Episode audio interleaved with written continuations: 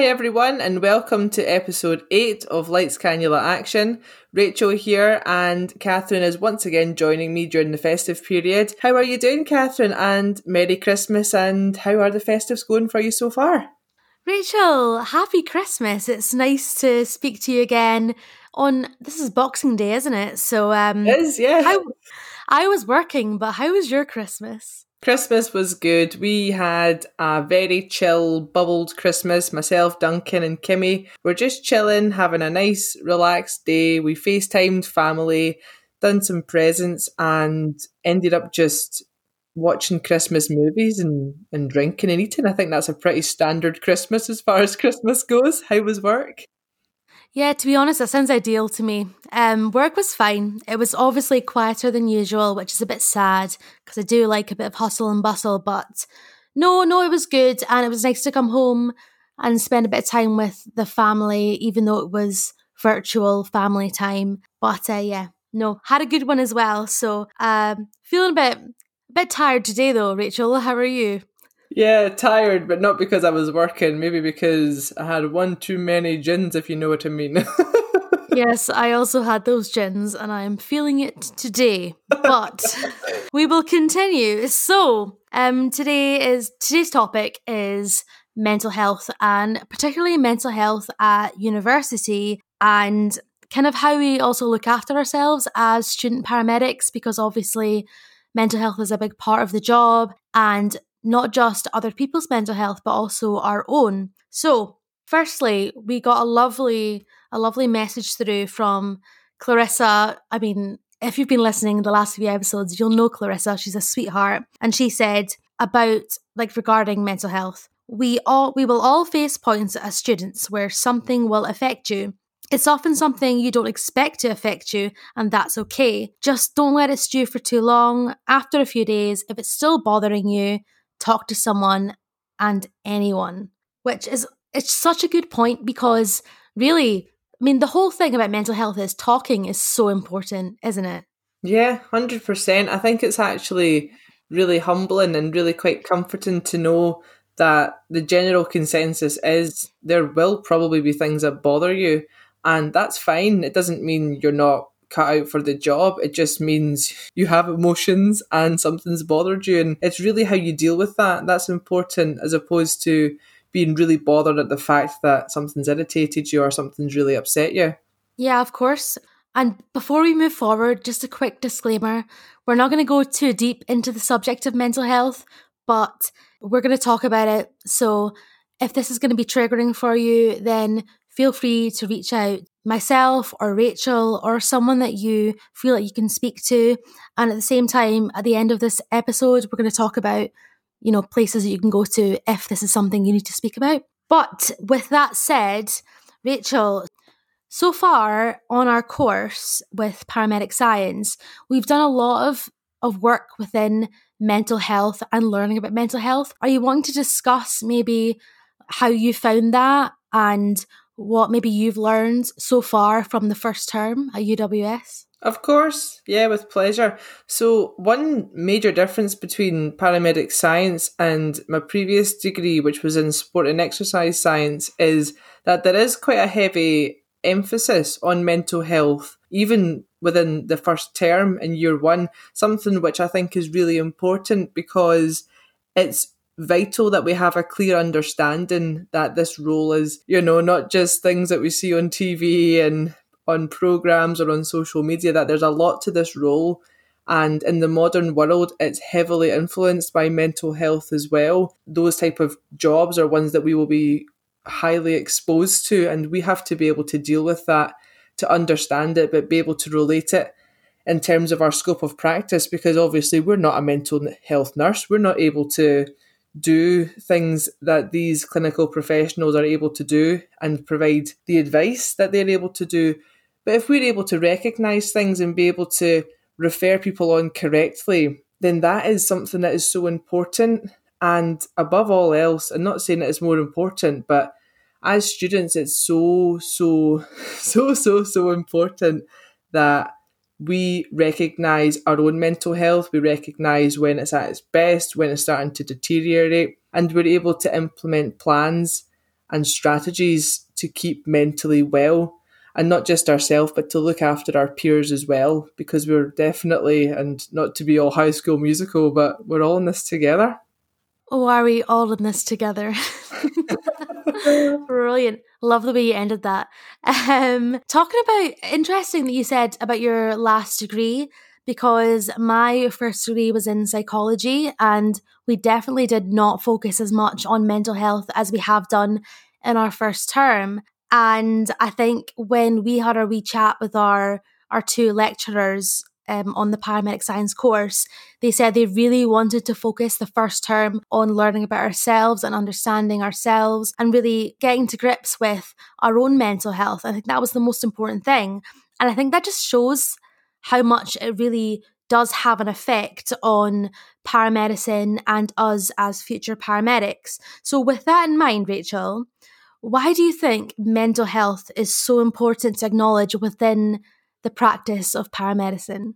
I think the type of job that we'll be having, whether we go out to work in an ambulance service or in whatever way you decide to take your registration, we have to be at our absolute best when attending patients. And with the skills that we may have to implement on a day-to-day basis, we have to be in a clear frame of mind and we have to be able to think clearly. With that being said, in order to ensure that our patients receive the absolute best care from us, we have to ensure that we give the same level of care and love to our mental health to our patients as we do ourselves. And I don't think we're able to do that for people if we're not doing it to ourselves. And not saying that you can't do it, but I don't think you can do it as effectively. And based on my own experiences of allowing your mental health to deteriorate, that's what I'm basing that on. You need to be able to look after yourself, to be able to look after others in the best capacity. And to do this early on, to provide this type of education and to give us the time to really research it and to really understand it, means that by the time we go out to work, we can be hopefully a very, very good version of what a paramedic should be. See, Rachel, what you've just said is absolutely perfect, because do you remember we had a guest lecturer last term and they were talking about how it's important that you look after yourself first physically so that you can look after someone else physically? But it's also so important to look after yourself mentally so you can do the same thing to someone else mentally. It, it, like, there's no difference between physical health and mental health because they both affect you in the same way. Um, so I think as much as it's important to make sure that you're safe in an environment when you're a paramedic, it's also important to make sure that you're mentally able to deal with that. And if, if you're not, absolutely fine, but make sure that you can talk about it and work through it, and so that you don't have any kind of issues afterwards. Definitely. You touched upon something that you've actually just reminded me of something there, and it's all about mental resilience and being able to work well under pressure. There's many things I've read and many webinars I've attended and they've touched upon this, and it's about how we will be exposed to high stress situations where a lot of pressure is on us to perform in that moment. To relate that to mental health, you need to be able to deal with that stress and pressure. And I think the early recognition, when I say early recognition, I don't mean the chain of survival. I mean the the early learning of mental health and being able to create this robust approach. Does that make sense? You know, that sort of robust way that you are able to deal with things in a moment. So you are so sure, you know, if I do this and I do that, you know, this will be the result. And things aren't always as black and white as that. But see, if you're able to do that for yourself as an individual in terms of your approach to things, then you're able to deal with things. So even if it's just, right, I just need two seconds to take a nice deep breath in, just to re- reboot and recalibrate everything in my head before I do this. Maybe that works for you. Maybe you just, you know, there might be something. I mean, personally, if I get stressed, I like a good stress ball. Just give that a couple of squeezes. I'm like, okay, I feel a lot better. Funnily enough, my parents actually got me a set of three stress balls for Christmas. So it's clearly something I've done for a while. But no, it's, we need to be able to deal with that in the safe environment that is being a student. We're able to develop those skills and hopefully one day master them. Don't know when that will happen, but hopefully one day. Rachel, just one thing. I don't have a stress ball, so can I borrow one of yours, please? Yes, you absolutely may. Do you know, my parents got them from this company, the Mind Panda, and they come in a very funny tube. When I opened it on Christmas Day, I'm like, what is this? I actually thought it was like a set of socks, and I'm like, oh, it's balls! You know what you are, Rachel? You're a funny tube as well, so... Uh, I agree. Um, no, I think I totally agree with everything you've said. Honestly, I, I feel like I know that this topic is not something that you're overly aware of. It definitely is more of a, a me thing, but I, I understand the appreciation you have. And I think that's why you're on this course, Rachel, because you do have that understanding of other people's mental health, the importance of it, and the awareness of things that we can do to support our patients mentally.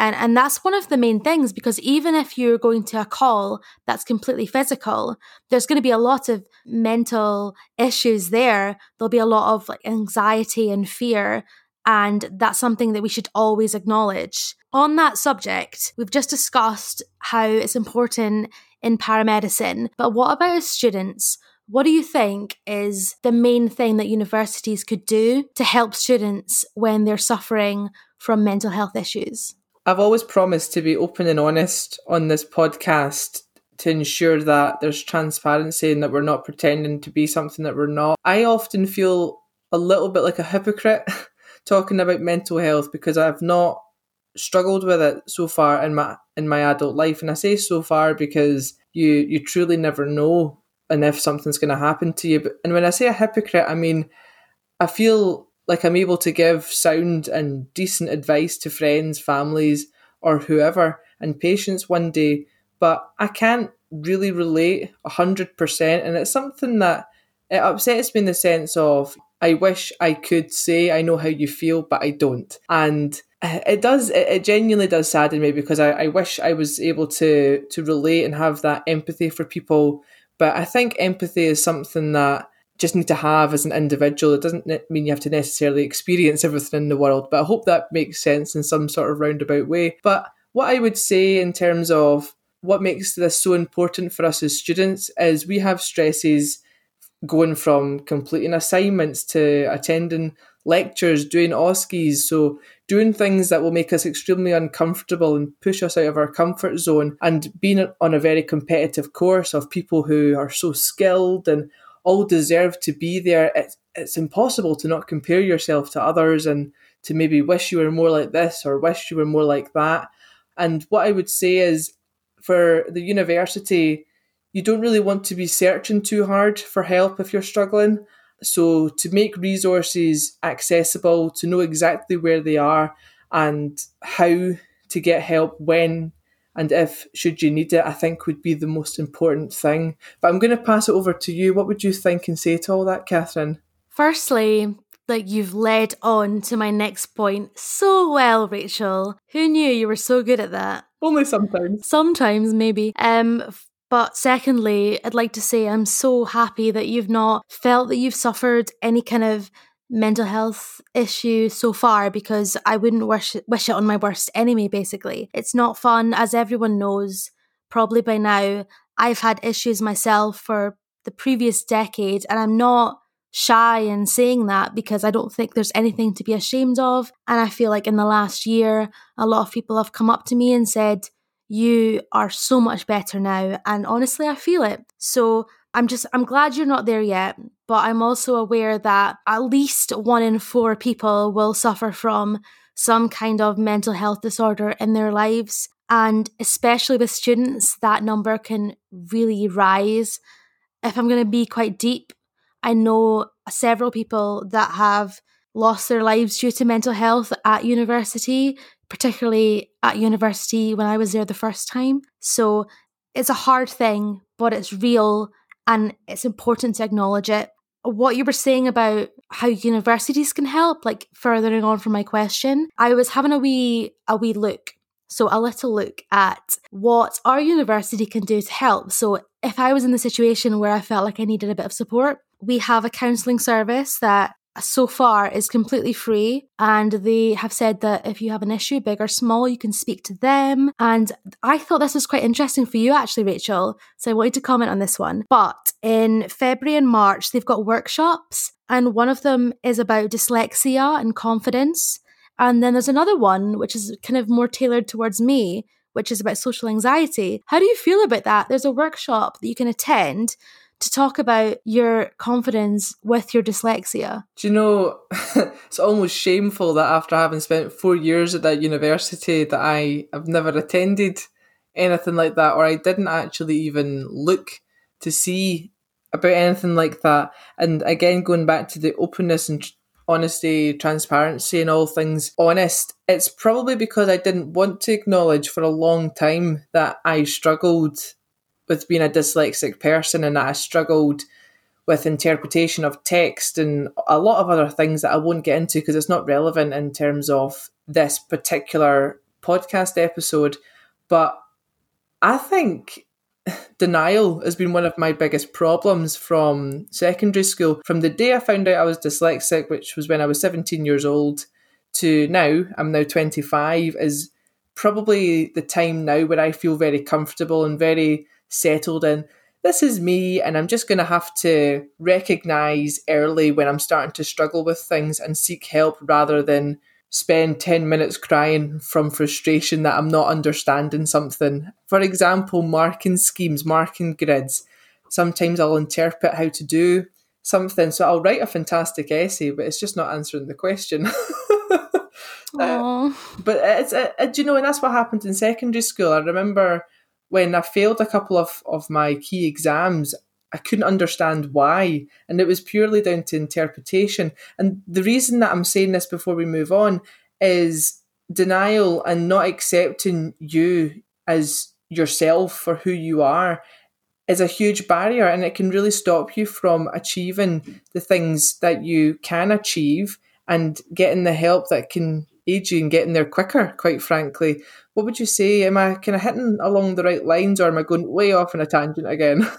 Rachel, girl, you're smashing it this episode, I'm telling you. See, usually it's me who's bang on, but right now, definitely you. Denial, it's a big thing, and it's a big factor in my personal life as well. I feel like I've been in denial about how I've been feeling for a very long time, approaching a decade almost, really, until I actually sought help and then realised that I don't I don't need to den- deny how I feel, you know. Sorry, it's quite hard to talk about, but yeah, I, I just, I understand the whole denial thing, but also it's amazing to just accept yourself the way you are, and it really does make things so much better and so much easier. And I think you've just put everything so beautifully, honestly. And just to reiterate the point, there are those workshops out there at our uni, but for sure, there will be definitely something at any university you're going to go to. It's just important to look at it, because when I was first at uni, and I probably should have sought help or spoken to somebody, I didn't really look into it because of the denial that Rachel was mentioning. So if you actually just say to yourself, listen, this is a problem for me. It's not benefiting my life. So I'm going to go out, I'm going to do something about it, and speak to uni, because they'll be very understanding. And as we just mentioned, there's so many courses, workshops. You can speak to anyone, and they, they will literally answer any question that you want to ask. And I just, I'm just so proud that our uni has that facility, and I'm sure that other ones will as well. Honestly, yeah. And I would like to hope that future cohorts will, will go and access these resources, and we will do our best to make sure that everyone that follows in after us whilst we're still at the university on our course is made well aware of these, because they do make a difference. They definitely do make a difference. I know people who attended them, I found out, you know, after uni that they went to these type of workshops, and they were always the ones that done really well at university. So yeah, accept yourself and get help. And even if you don't necessarily need the help, it never hurts to get a second opinion. You know? Exactly. I mean, it's the people that do well that you know that they've sought help, because you can't you can't do things alone. You need some support sometimes, especially when your mind is racing and you've got terrible thoughts in your head. you need a bit of support, and that can just really, it's amazing actually how much it affects you and how much it can make you so much better. It, I just can't even, I can't reiterate the point enough. It's so important to talk to people, anybody that's willing to listen. And you'd be surprised how many people would be willing to listen, I think. Because you know what? Rachel listens to me, apparently, all of the time when I'm ranting at her. And uh, she's still stuck with me right now, so she's not sick of me yet. It's definitely a two-way street. I, I feel like I rant at you more than you rant at me. That's debatable. We've still got a couple more years of this course and a lifetime of career. We'll see. She's my friend for life. It's all good. It's all good. One thing I'd like to mention just before I kind of summarise, this time of year as well, obviously we mentioned earlier, we're filming on Boxing Day, so end of December, a bit of a mental year twenty twenty as well. So just acknowledging that there is such a thing as seasonal affective disorder, and I know people who have suffered with this. If you feel like in the, the winter months or later on in the year, a time like this when there's a lot of festive cheer and maybe you're just not feeling it, maybe it's something to acknowledge and realize that maybe that you've got like a bit of a lack of um, lack of serotonin, a bit more melatonin. So basically you're just struggling with mood and anxiety and depression. And if that's something that's happening to you, then just talk about it, because obviously it, it is seasonal. It does happen in the winter more often. But as I've said, I know a lot of people that have suffered with it. It's important just not just forget about it, just talk about it. Go to your G P and speak to somebody, because it's such an important thing to do for yourself, because obviously it's a hard time. Just wanted to add that in. And um, before I ask Rachel the final question I was going to ask her, I just want to um, talk about the support that's available for you and for everyone who's suffering. So obviously you can call Samaritans if you want to talk about anything, if you're feeling like your mental health is really pushing you to your boundaries. It's at one one six, one two three, and they can answer the phone twenty-four seven. Also, a brilliant resource, student minds dot org dot U K, lovely charity, and they are focused on student mental health completely. So access that website and you can't go wrong. And finally, if you want, if you really want some particular help, then just speak to your G P. That's what I did. Don't suffer in silence. That is kind of the main point. Don't suffer in silence. Just do your best to help yourself, even though it's terrifying. So, Rachel, I'm sorry for blabbing on there without letting you speak. No, never apologise for that at all. I think really important that you've very clearly put the resources out there for people if you're listening and you are struggling. A bit sappy from me, uh, with a very heavy heart actually, I would just like to dedicate this episode to those, not only to those that we have lost from COVID this year, but especially to those that we have lost through mental health crises this year. It's been a particularly hard year, and it's very somber to to have to say this, but there were months in the year where statistically the death by suicide was higher than the death by COVID. So rest in peace, you beautiful souls. And I guess we'll just round up the segment there. No, I just, I can't even add anything to that. That's just, yeah, it's been a horrendous year for mental health and suicide. So everyone just look after yourselves. That's all I'm saying, finally. But for Rachel, I'm just going to put it on a positive note. So Rachel, thinking about positive mental health, what are you going to do to look after your mental health in twenty twenty-one? Apart from squeezing stress balls nineteen hours a day. Please don't s- squeeze the stress balls all the time. You got to give me one as well, remember? I will.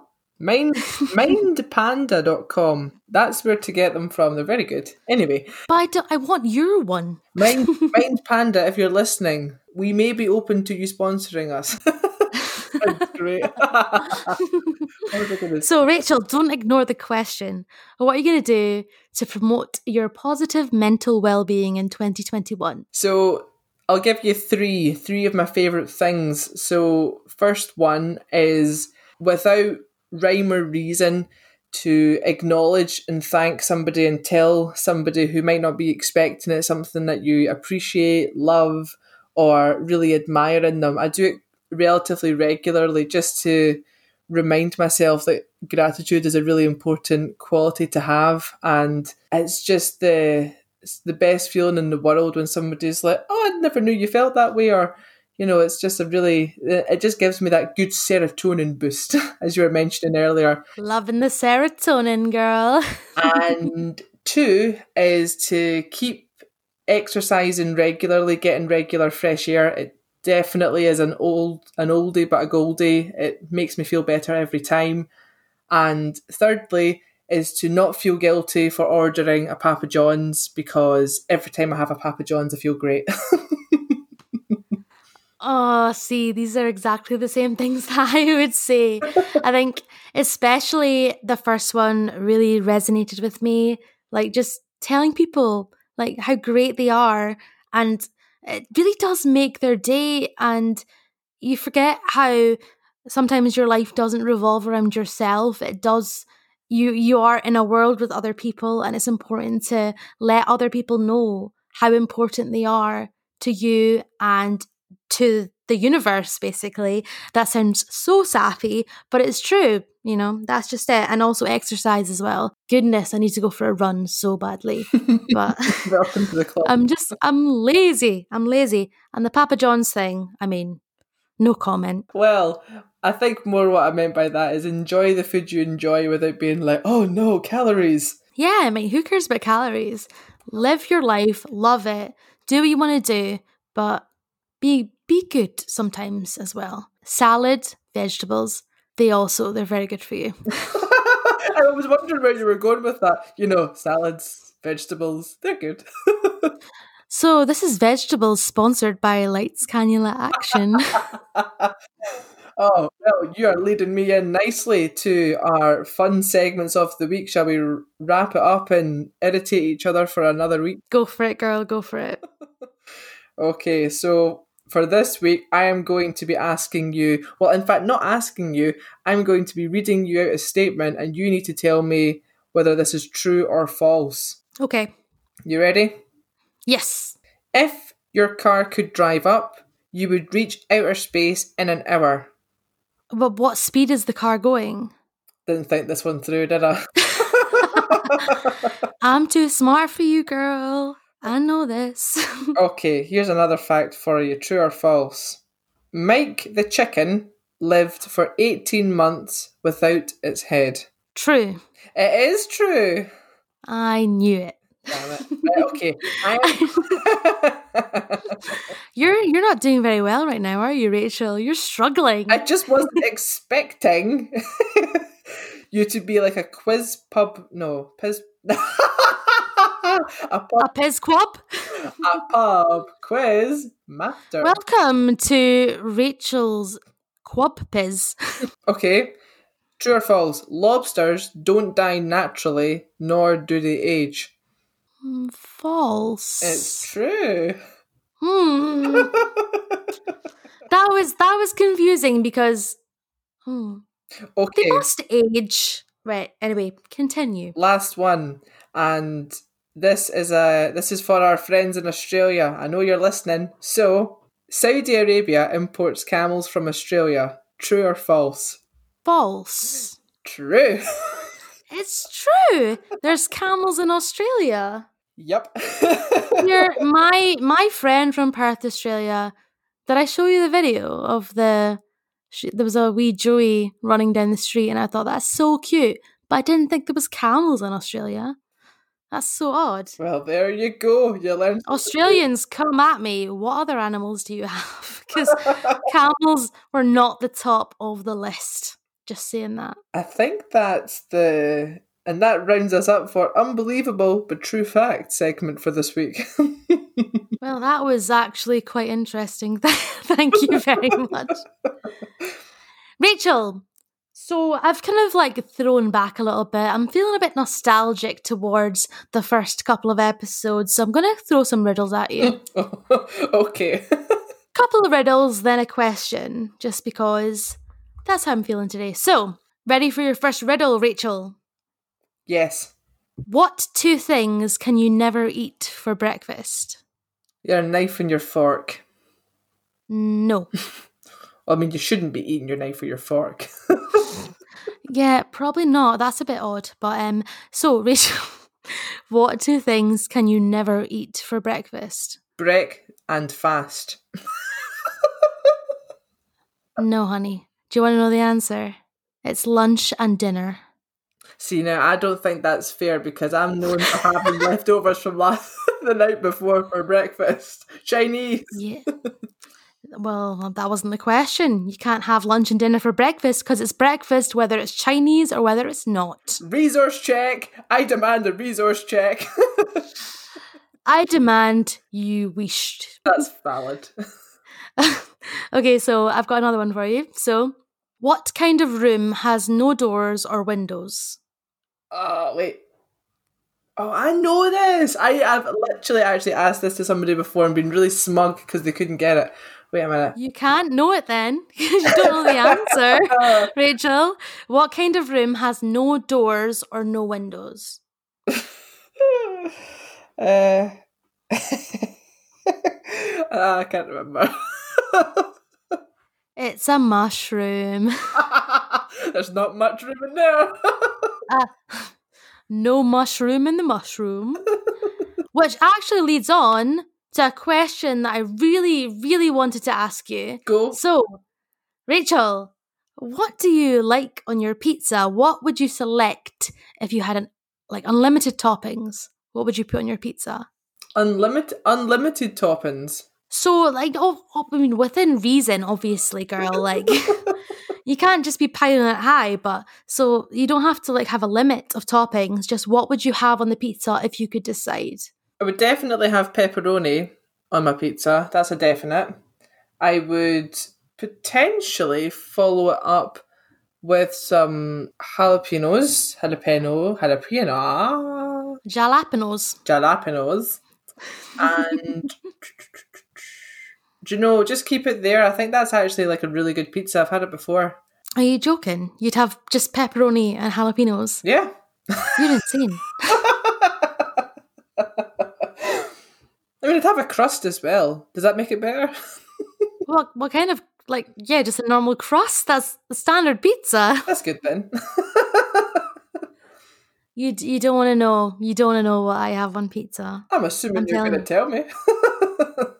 Well, I'm a bit nervous to tell you, to be honest.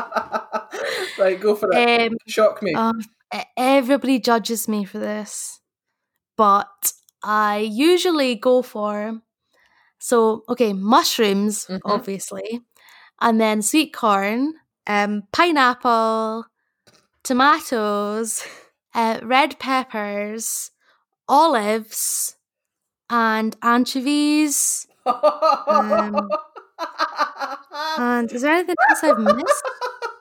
I'm not sure. Always, always pineapple. Always pineapple with a mixture of things. And if it, if it's going to be probably olives and anchovies, it would be alone. But if I'm having, a, I usually go for a veggie pizza. Just even before I was a veggie, like vegetarian, I would have a veggie pizza because I hate like meat feasts and stuff. So I'd literally. Any weird thing. I'd have gherkins as well on it. Pickles, throw them on. Love it. That's just me. I have the weirdest taste in pizza and everybody judges me. If I take someone on a first date, I have to take them to a pizza restaurant so they can acknowledge how terrible my taste in pizza is and then they can decide whether they want to put up with me or not. I don't think it's uh, you need to put up with. It would be um, your bathroom habits. There's no bathroom habits. It's literally just having to sit there and watch me eat this horrendous concoction of pizza. That, but I love it.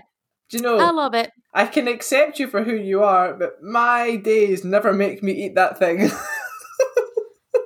That's fine because I'll be eating it all anyway, Rachel. I'll be eating it all myself. Don't worry about that. Anyway, that was that was my last, that was my last question, which basically was just me humiliating myself. So, um, I kind of just uh, just screwed that up. But anyway, right. Finishing off, um, I'm just going to quickly say. Obviously, this has been quite a serious episode. If you do want to talk to anybody, talk to us, talk to a friend, a family member, or just go back and see all the numbers we have for Samaritans and the websites we've provided. Rachel, is there anything you want to add just before we finish off? No, not at all. What I will say is we will provide all the key information in the description for the episode on social media, so you don't have to go back and sort of try and find it. We'll make it nice and clear for the episode. But thanks for listening and take care of yourself. See, that's Rachel just telling me how to do my own job there. Oh, you know, you would do the same to me. Thank you very much for listening, guys. And I hope you have a really great week and a really great new year. And we'll see you soon. Bye-bye.